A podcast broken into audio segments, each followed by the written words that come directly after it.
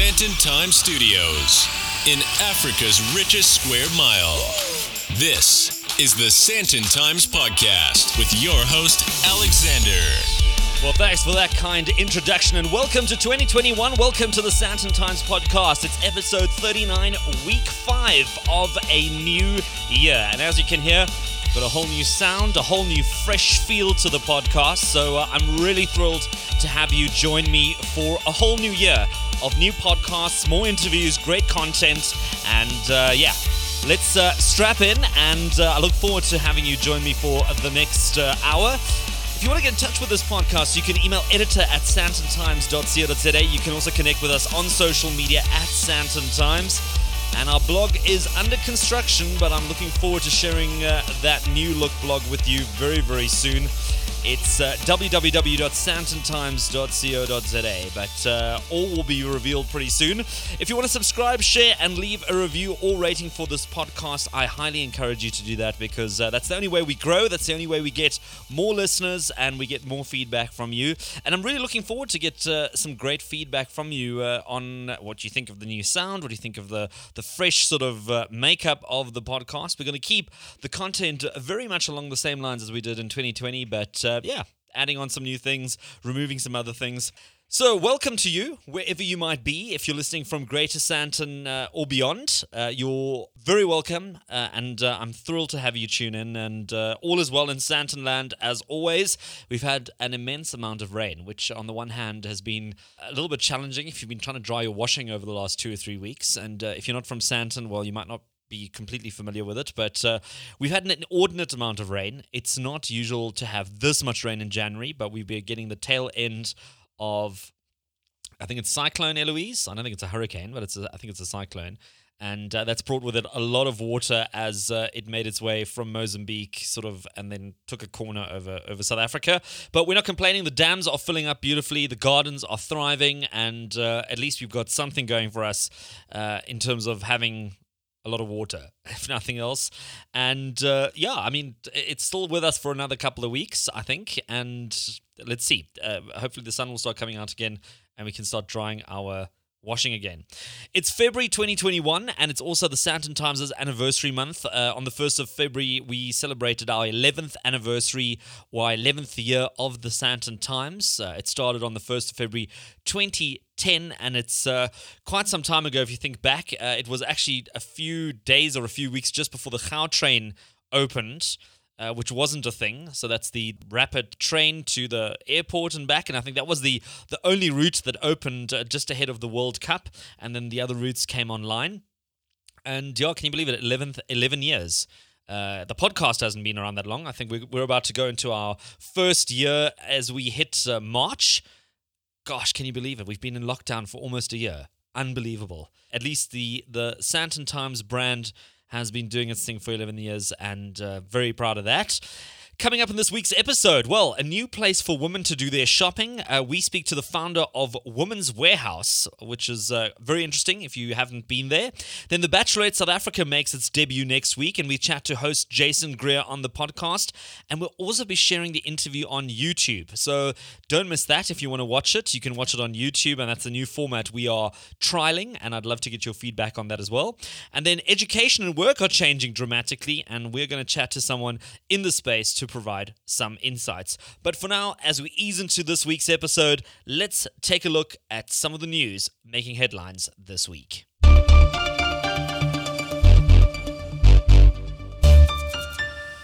Well, as we start a new year, uh, there's more than one in five properties in Sandton are standing vacant. Can you believe it? The fourth quarter vacancy survey from credit bureau TPN shows Sandton's vacancy rates at a staggering 22.4%, and this is uh, according to MoneyWeb. According to the survey, overall, one in five, which is 20.65% rentals above 25,000 Rand per month, sit vacant. In Q1 of last year, the figure was only 16%. So we've gone from 16% to 20.65% uh, on those rentals. And you can see it. I mean, if you drive around Sandton, it's been unbelievably quiet. I think a lot of people are still working from home, and I'm quite interested to see how many people actually return uh, back to Sandton to work from here. Uh, I know the hotels are taking huge strain. So a lot of hotels are closed, and uh, I had a meeting with the uh, Sandton Tourism and Business Association yesterday, and we were having a chat about like when are things going to go back, and we were looking at uh, some of the events that were happening just two years ago and how busy Sandton was and the convention center was pumping and you couldn't get a room in Sandton actually during the week uh, uh at the best of weeks and now things are just so dramatically different and uh, it's quite uh, nostalgic to think back to those days when Sandton streets were bustling and just the whole node was just pumping uh, in terms of business and in terms of tourists and visitors. So, yeah, we keep a close eye on that. Then, an arrow hit Hadeda is on the mend. Uh, the Bryanston Avian and Exotic Small Animal Clinic has treated a Hadeda which had been spotted with an arrow through its body, reports News 24. And uh, if you're from Jah- Sandton, if you're from Johannesburg, you, you know exactly what a hadeda is. It's a sort of an ibis bird that makes an unbelievable noise when it takes off and lands. And uh, a lot of people always have different explanations as to why it makes that noise. Some people say it's scared of heights, so when it takes off, uh, it gets a fright and starts screaming. Others say it's scared of heights when it lands. But either which way, if you're not from Johannesburg or not from Sandton and you've never experienced this, uh, it, there's actually, uh, I think, a couple of videos online that people have posted when they come to Johannesburg and, and Sandton for the first time and they experience this ridiculous screeching or screaming at like the most ungodly hour of the of the morning. It is something to get used to. I think we we who live here are used to it, but I think visitors always find it quite amusing.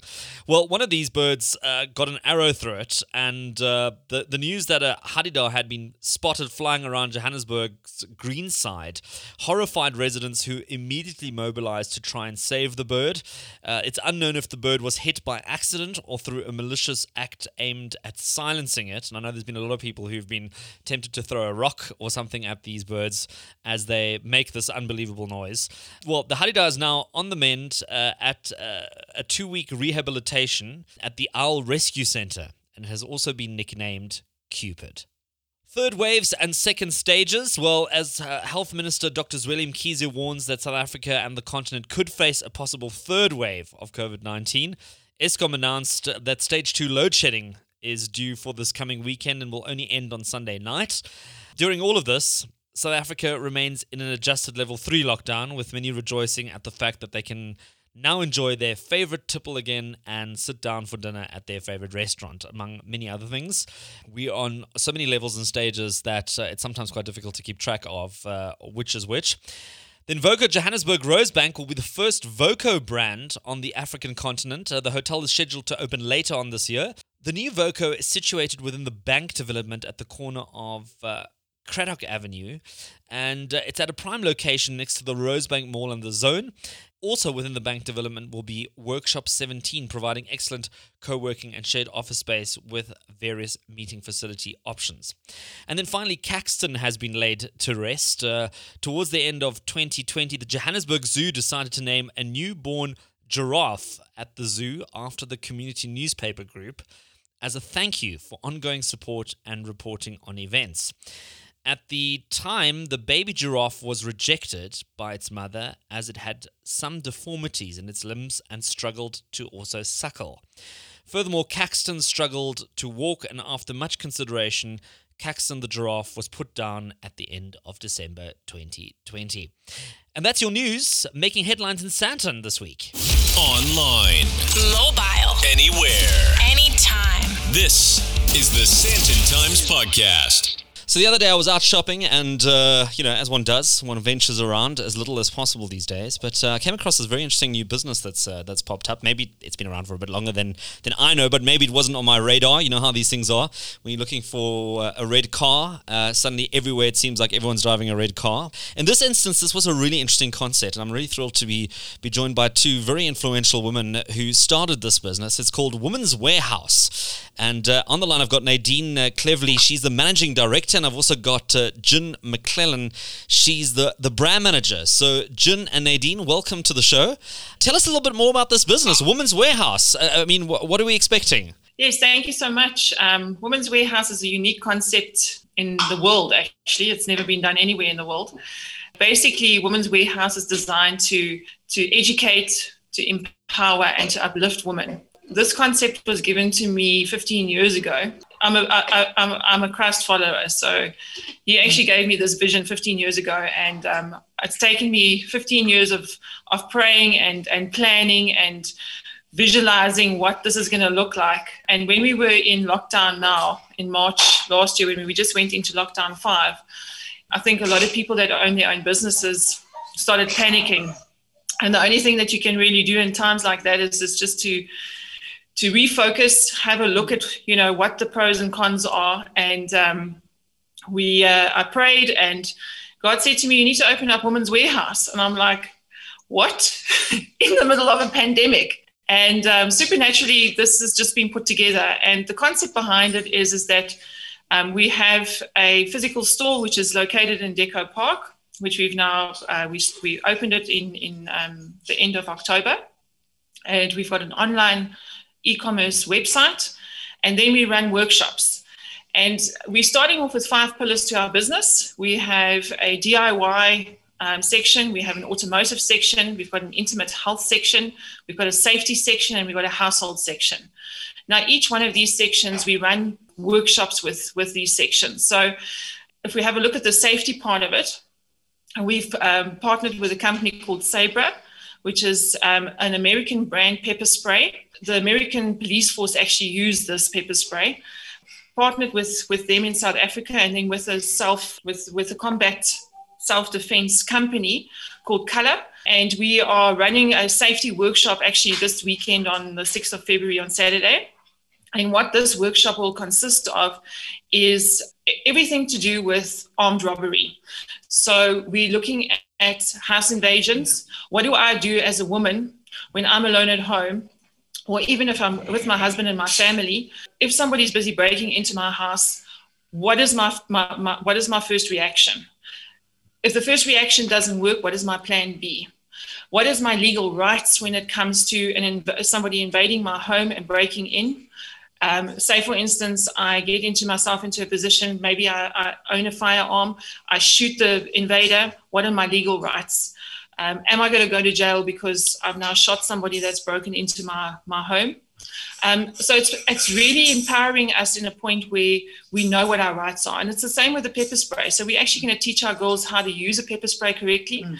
but also what are my rights from a legal perspective. So somebody walking aggressively towards me, I see this person as, as um, bad intent. Um, I pepper spray this person. What are my legal rights? I now know how to use my pepper spray. I pepper spray him. Am I going to go to jail? Can this person lay a charge of assault against me? So we've actually um, partnered with Night Guard and we also with the South African Police Force. We're busy with Douglasdale at the moment, um, and hopefully they will come on board shortly.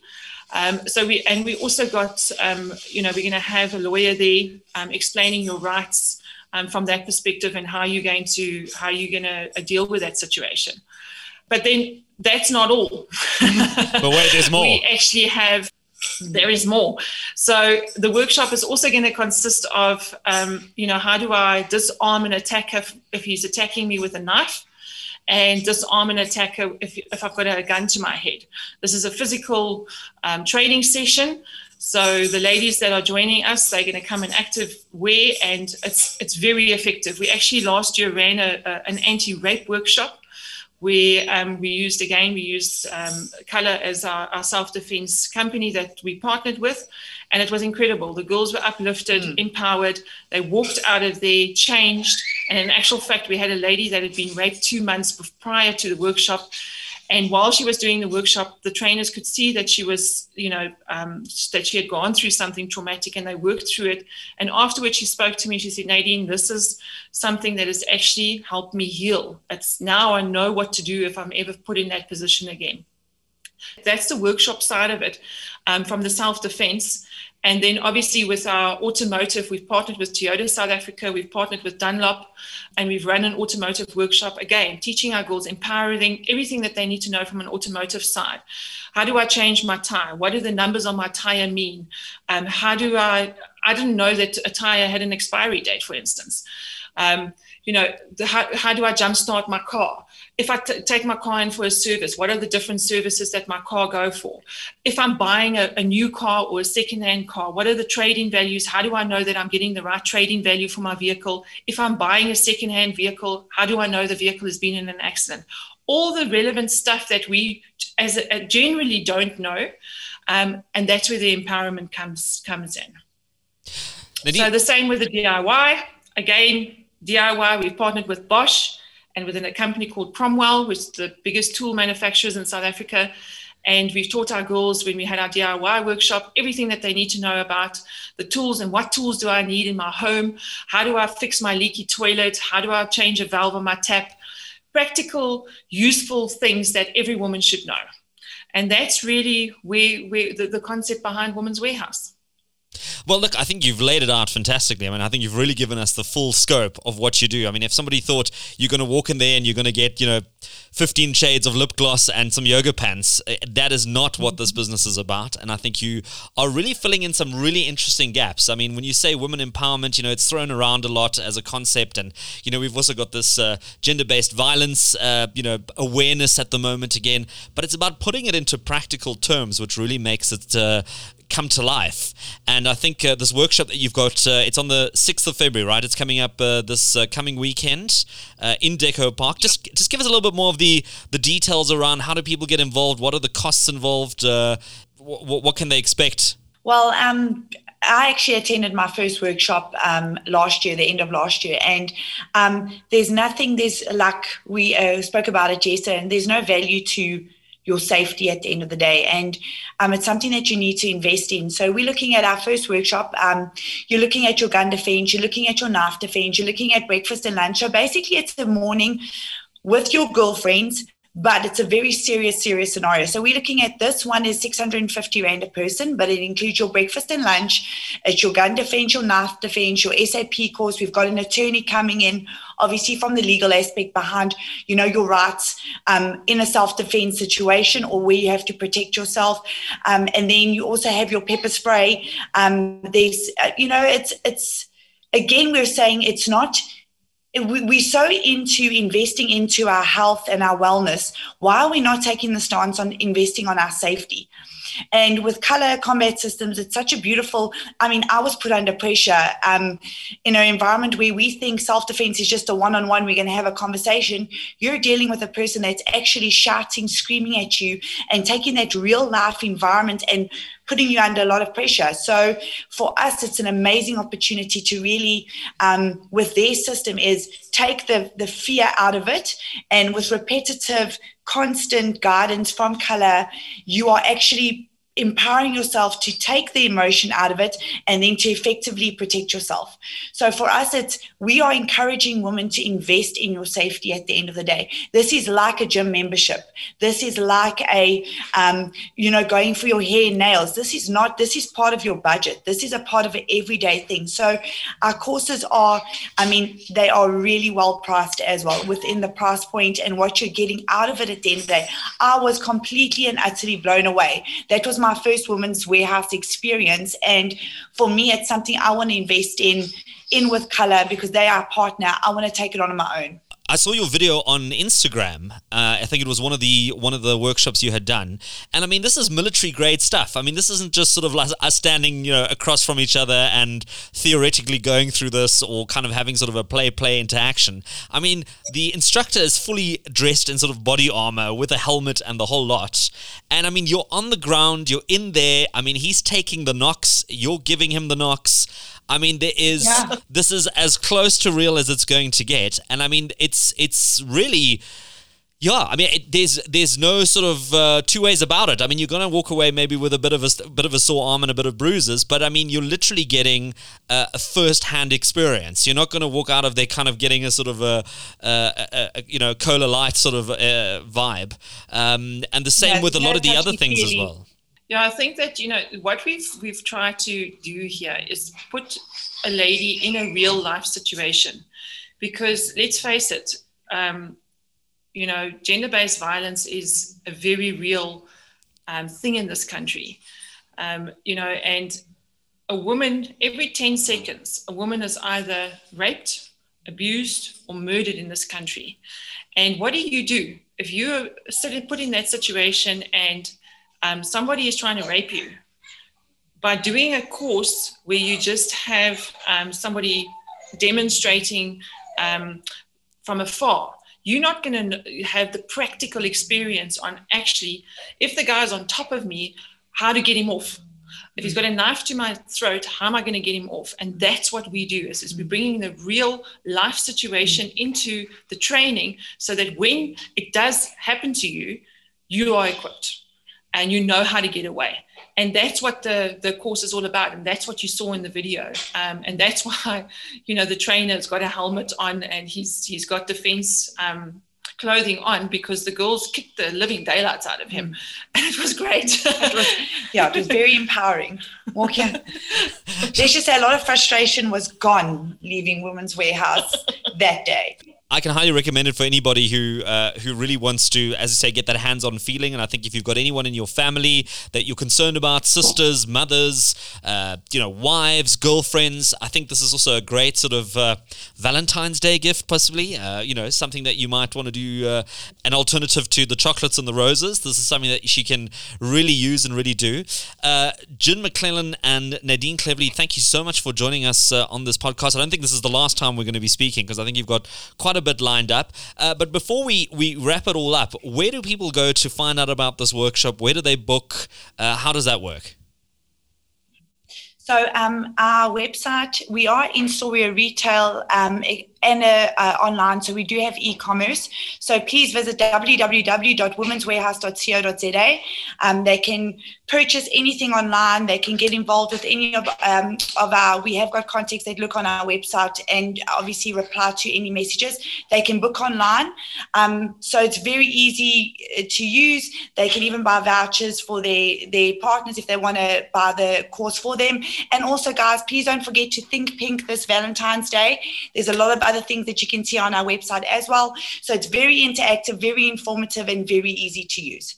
Well, I think that's fascinating, and I think we're going to uh, still chat a bit more. I know you've still got quite a few other events and workshops lined up this year. So thanks for making the time to uh, to chat to us this morning. Thank you so much. Thanks for having us. Thank you very much. It was awesome. You're listening to the Sandton Times Podcast. Earlier this week, we scooped a first interview with Jason Greer on The Bachelorette South Africa, which is debuting next week. Uh, it's a great behind the scenes chat around the upcoming season. Let's take a listen. This is the Sandton Times Podcast. Follow us on social media.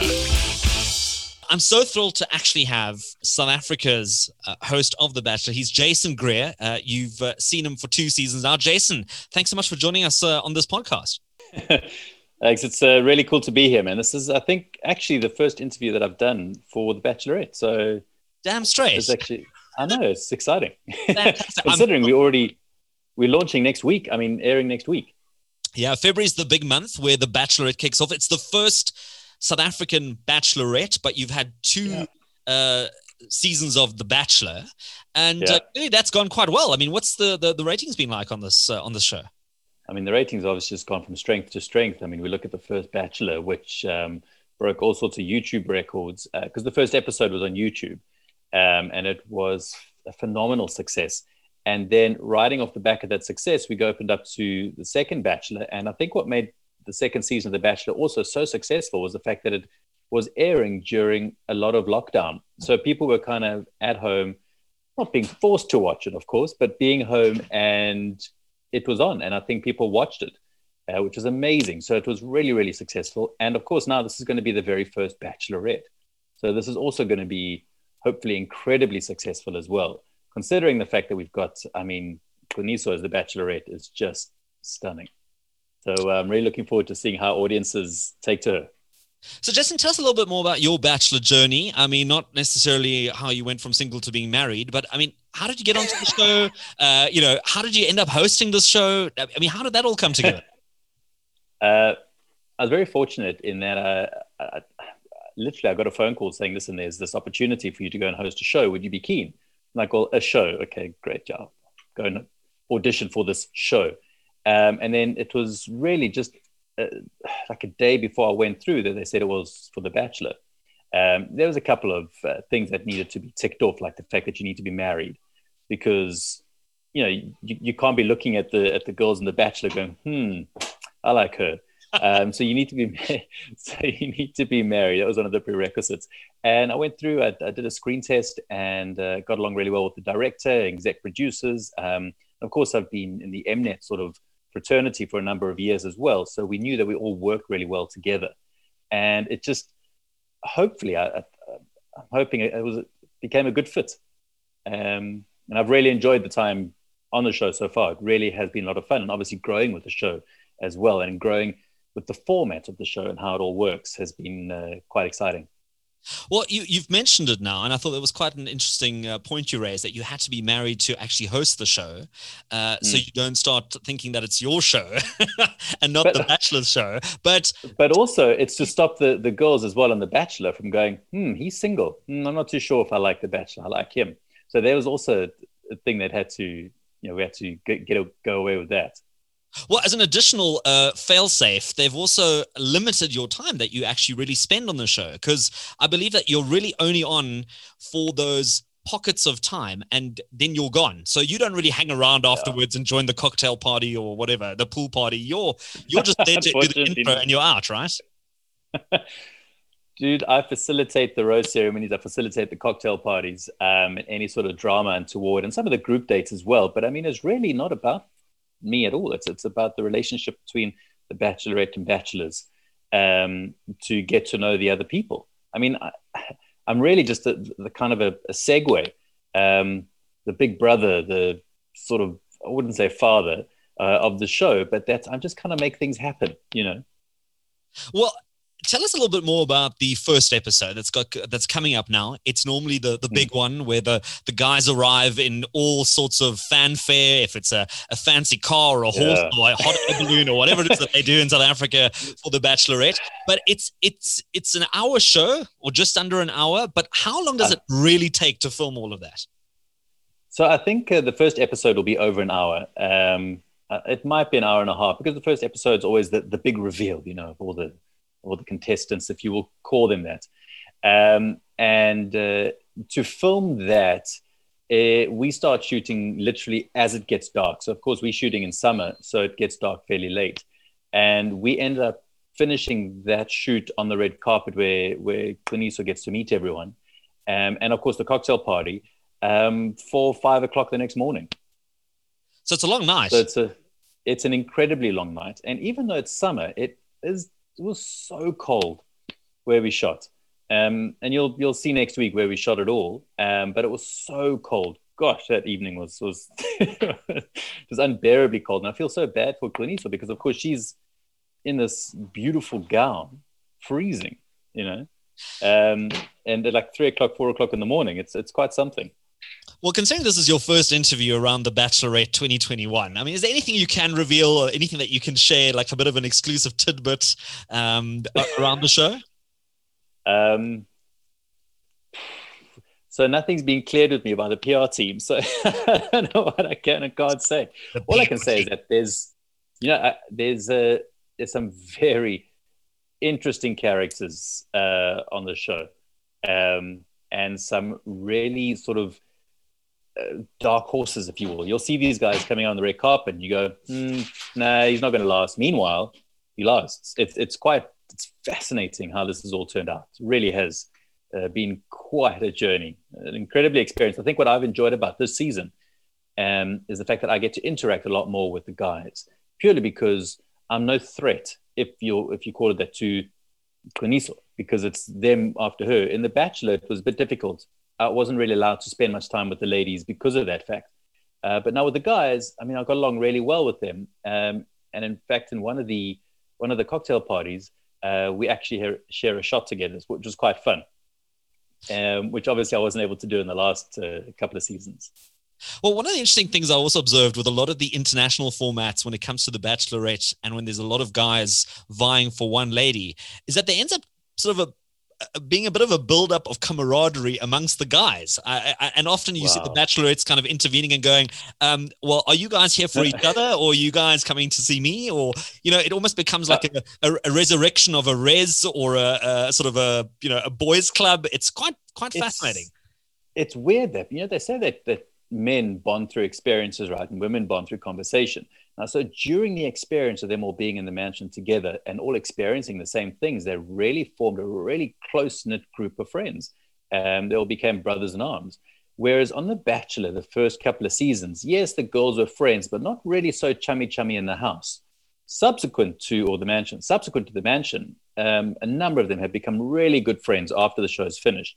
Here, you will see these guys all such budding bromances like you will not believe. Um, and they're all really good friends. In fact, I think they a lot of them are still friends even after the show's finished uh, shooting. So you'll see that definitely in this season as well. So you mean they've walked away with something, some sort of relationship, even if it's not uh, married? yes. They've got exactly. a new drinking buddy or a new golf buddy or whatever it is. Yeah, yeah uh, possibly drinking buddy. I don't know if any of them played golf actually. No, I don't think so. So, Jason, uh, from from your perspective, I mean, you've hosted now uh, two of these seasons. You're going into the third one now. Uh, what's it like uh, from a presenting perspective? Because we've seen that the international uh, Bachelor and Bachelorette hosts have almost become typecast. I mean, they are the hosts of the Bachelorette Australia, the Bachelor uh, United States. You know, you almost can't imagine them doing anything else except you know host these shows. Well, you know, in South Africa, I think it's a little bit different um, and difficult because we never really have shows that last more than one or two seasons, um, usually. Um, so to have a third season of a show, I'm very chuffed about it, and I don't mind being typecast, being the host of The Bachelor, to be honest, because it suits my image. I love wearing suits, um, and uh, I, I enjoy the show, and I enjoy what the show's about. Finding love, Alex. Finding true love, and uh, I think that's uh, the best part about it all is actually watching these journeys taking place and uh, seeing someone find someone that they truly like and end up loving. So I don't mind being typecast for something like this. In South Africa, the pool's really small to choose from. So I don't mind.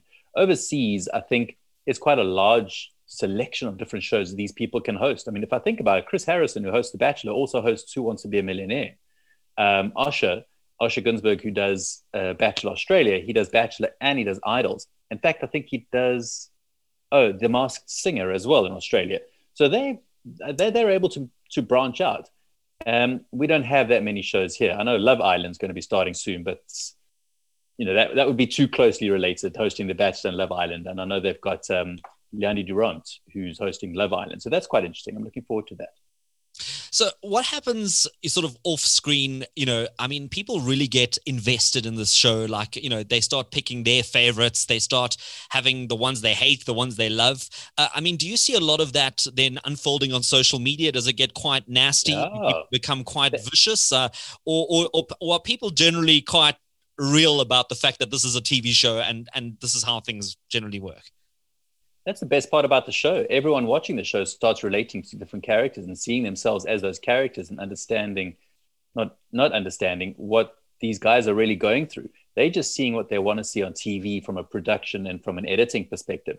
They'll start telling them what they should have done. And why did you choose that person? Why did you choose that person? I would have chosen that person. How dare you choose that person? And then um, they would verbalize it through social media. And unfortunately, the people who go onto the show, the, the ladies from season one and season two, they got a lot of flack, a lot of flack on social media. And it's, it's unnecessary. We all understand that social media can be really um, harsh because, again, it's people behind keyboards. They don't know the people. What's interesting, though, about the show is that you're obviously going to get the haters, you're going to get the lovers. And the haters, as much as they hate a character, because remember, the, once you're on TV, you're no longer a real person, you're a character. You're the you're the lover, you're the fighter, you're the jock. Um, you know, you, you become a character, and not necessarily what we do, but how the audience perceives you. They perceive you as that character, and therefore you are that character. You're not a real person. So I'm going to talk to you about your character. They could hate you as a jock, and they'll lambaste you all over social media, but they meet you in real life. Gosh, they'll be the first person to run up to you and ask for a selfie. you know, so it's it's it's very interesting. But there will be that this this season, definitely. Now I know that South African television budgets are always slightly restrained. I mean, it's it's not sort of the US or Australia or Europe, but uh, have you had, uh, put quite a bit behind sort of the dates? I mean, that's always sort of the uh, you know the the draw card to a lot of the episodes is where they're going to go, what are they going to do, how mm. ridiculous or how splendid is it going to be? Well, look, we did what we could. We were incredibly restricted because you know we need to make sure that everyone understands the fact that we were shooting during lockdown. So we were very um, restricted into where we could go and what we could do from a COVID protocol perspective. So we did the best what we could, budget aside. Um, we could have had 150 million dollars. The, the the end of the end of the day, the point was we weren't able to do a number of different things because of the fact that COVID was around. So we did what we could. We still made the dates look beautiful, um, and I think from a filming perspective, it's it's ranks right up there with the kind that you see overseas. Uh, really very pretty settings, um, gorgeous dates, and different dates as well, which obviously you'll see. Well, I'm looking forward to it. Uh, tell us a little bit more about the accommodation setup with uh, the guys. I know most of the times uh, the ladies used to stay in the house. Uh, there was sort of yep. like a room share kind of setup. Is it the same with the guys? Is it a very similar kind of uh, concept? Yeah, yeah, exactly the same. Um, the mansion's pretty big, um, so the guys were, you know, staying on one side of the mansion. Some of the guys were staying on the other side of the mansion. Um, and Qiniso, of course, she's sitting, um, she's sitting or sitting, she's sleeping in another, obviously, part of the world, if you will, because you can't share the mansion with the guys. It would be, um, that just wouldn't work out. So uh, they all stay in the mansion, and then she'll come and uh, visit them during cocktail parties um, and the various dates. So yeah, they all stay together. They we find out who the snorers are. We find out who the um, who the who the farters are. We find out uh, who uh, who makes the most noise, who laughs the loudest. We find all that stuff out. It's and I think that's quite interesting. What, what's interesting about the show is the fact that you don't really see the behind or off camera things when they all go to bed, when they first wake up in the morning. But it comes out, and you'll see it's it's quite funny watching the dynamics change as the show goes on. Well, we've had two bachelors now, and they ended up with a, a young lady, and it kind of went well for a while. And then sort of it just fizzled out. Uh, what's your take on that? Like, I mean, is there a is there a a surefire success to the show? Is there a certain way to approach it that you could walk away with some sort of success? Or what makes those relationships only last for a certain time and then sort of just fade well, away? Yeah, I think. Um, I mean, if you look at this, the the series overseas in the US, um, I mean, the success rate hasn't been great um, overseas. Australia, the very first season, those two people are still together and they've just had their first kid, um, and and I think it's you know what you get you get put into this this bubble, if you will. Forget COVID for a moment, but you're still put into this bubble, first season, second season, where you are the only guy with 20 old ladies there's 20 odd ladies and you're the only guy. So there's going to be eventually a natural form of attraction.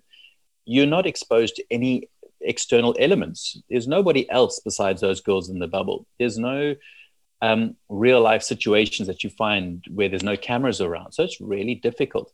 So you're forced into that situation to find someone that you click with. And you do find someone that you click with. But when real world reality or when reality kicks in, um, and you go to this event and that event, and there's no more cameras anymore, and you can start being a bit more yourself.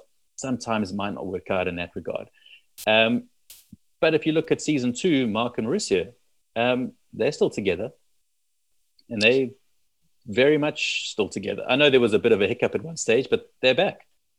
Well, it's interesting you mentioned that. It's it's almost like you become disconnected from reality, and then suddenly, mm. after weeks of sitting in this sort of dome or this bubble of uh, of almost an unreality, almost a fantasy. You're not having to deal with the everyday issues of taking out the garbage, going to the shops, uh, and also, I guess there's also this weird period where you you, you know what's happened because this is all pre-recorded. I mean, none of this is live, so you kind of have to keep everything under wraps until the show has basically run its course. You know, you're not living together. Um, that's the other thing. You're not sharing each other's space 24 7. Um, and I think that's what's interesting about the whole Mark and Mauricio um, thing is the fact that literally as the show started airing, they were already together.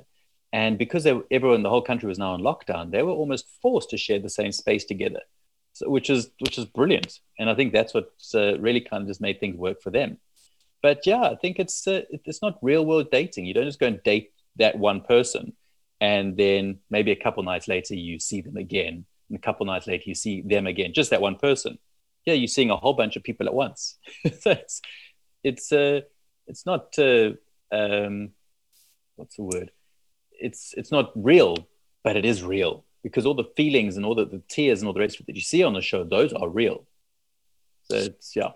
Jason, do you also become the shoulder to cry on for a lot of the the contestants who are either the Bachelor or the Bachelorette?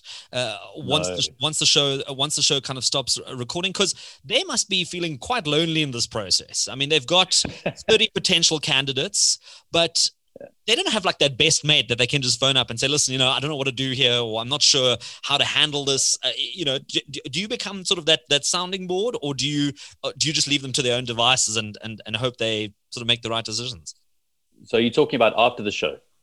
Well, after each episode, so they've they've gone on a date. They've now gone through this whole rose ceremony. There's been tears. There's been all of that. Now, you know, this individual who is now going home to sort of a, an isolated place wherever they stay. I mean, Yeah. do they just have to kind of just live with their own thoughts, or, or do they kind of No. come to you up afterwards and say, "Geez, Jason, you know, that was a rough day today," or you know, I don't know how to deal with this, or I can't handle yeah. this anymore.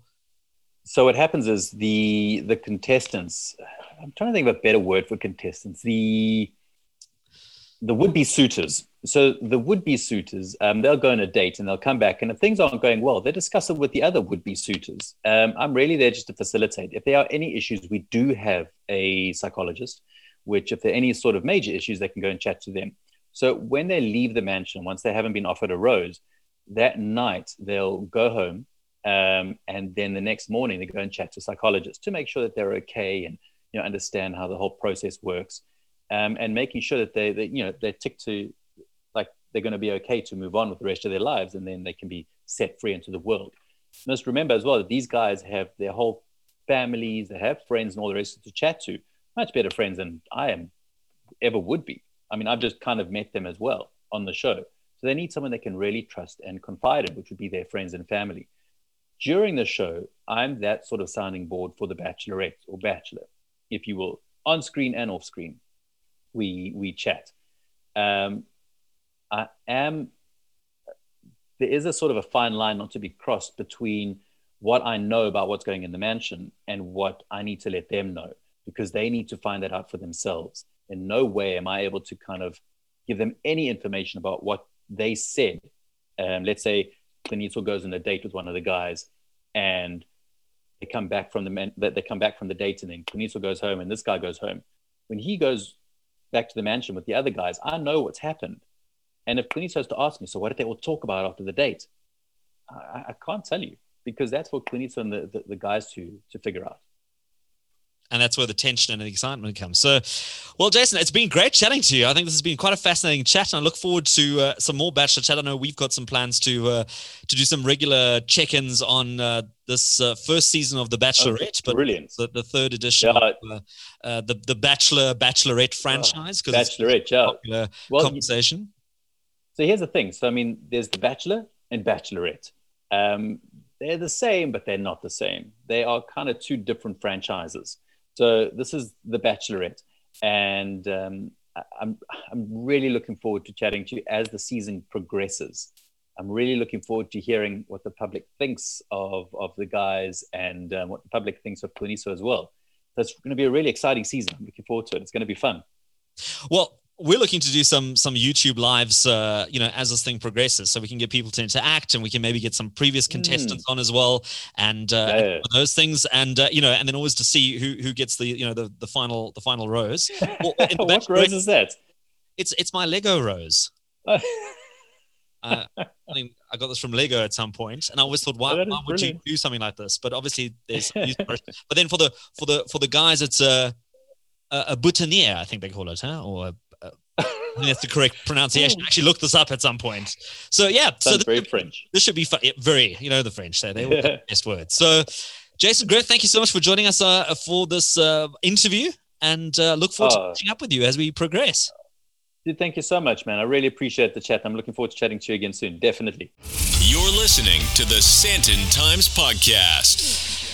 Interesting times, and uh, one of the big uh, moves at the moment is obviously the online education space. People are looking at uh, educating themselves differently, digital education, but also thinking about evolving your career. How many people have been found without jobs right now, without uh, you know entire businesses, entire industries? They're having to relearn the way they do things. They have to maybe even consider doing a whole different kind of job in 2021. So I thought, let me get uh, Gregory Martin on. Uh, he's the CEO of uh, Career Pathing Solutions. Uh, Gregory, good morning to you. Morning, Alexander. Uh, Gregory, let's talk about uh, what you guys do. Tell us a little bit more about about your business. Career Pathing Solutions is a, a accredited training provider where we offer relevant and occupational programs to companies for their employees as well as the public, looking at the youth to try and upskill them with relevant skills so that they can be job ready and understand the world of work. So, what does that mean in 2021? How has that changed in the last uh, 12 months? In 2021, it's a bit different because if you look at, um, let's talk about the youth. In schools these days, they don't focus a lot on getting your learners work ready. For example, the relevant skills that they need for the job market um, is, is lacking even basic interview skills, just understanding what the skills you need within a job. So when we when we offer learning programs, we make sure it's what the industry requires. For example, we focus a lot on manufacturing and engineering programs. And then we also add value added skills, for example, job readiness program, taking them to in uh, understanding interview skills as well as when you're in the job, what how should you act? Professionalism. Because the youth of today they, they lack from that sort of um, skills that they need for the job market. And how severe is that skill shortage? I mean are we talking about a little bit of a, a panel beating or is it a complete overhaul? I would say it's a complete overhaul because even if you can see when we have graduates that can't find work, and I think it's all about if you look at work readiness program, it talks about the basics of being professional, um, being on time, just getting to the basics of, of job employability. Because, for example, these days people it's it's become a norm um, where people come 15 minutes 10 minutes late um, not meeting requirements. If management says to, to to you i want a report by that time they don't take it that serious.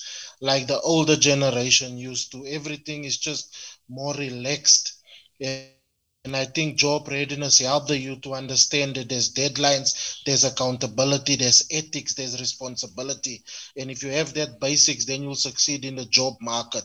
But over and above that as well, we, we need to focus on occupational skills and not just theory and academics. So we will, for example, if learners do learnerships, there's theory component of about 30%, but 70% is practical work experience. So by the time they're done with their program, they will know the practical part of that job. So when you, for example, when we have a call center program, when we place that learner in a call center, they will know the ins and out of a call center operation, what's required, what is needed for them to succeed.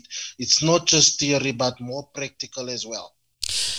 Now, a lot of this has obviously had to move online during this time. Uh, how have you adapted to now not possibly having physical classes anymore, where everything has to happen in a very different world?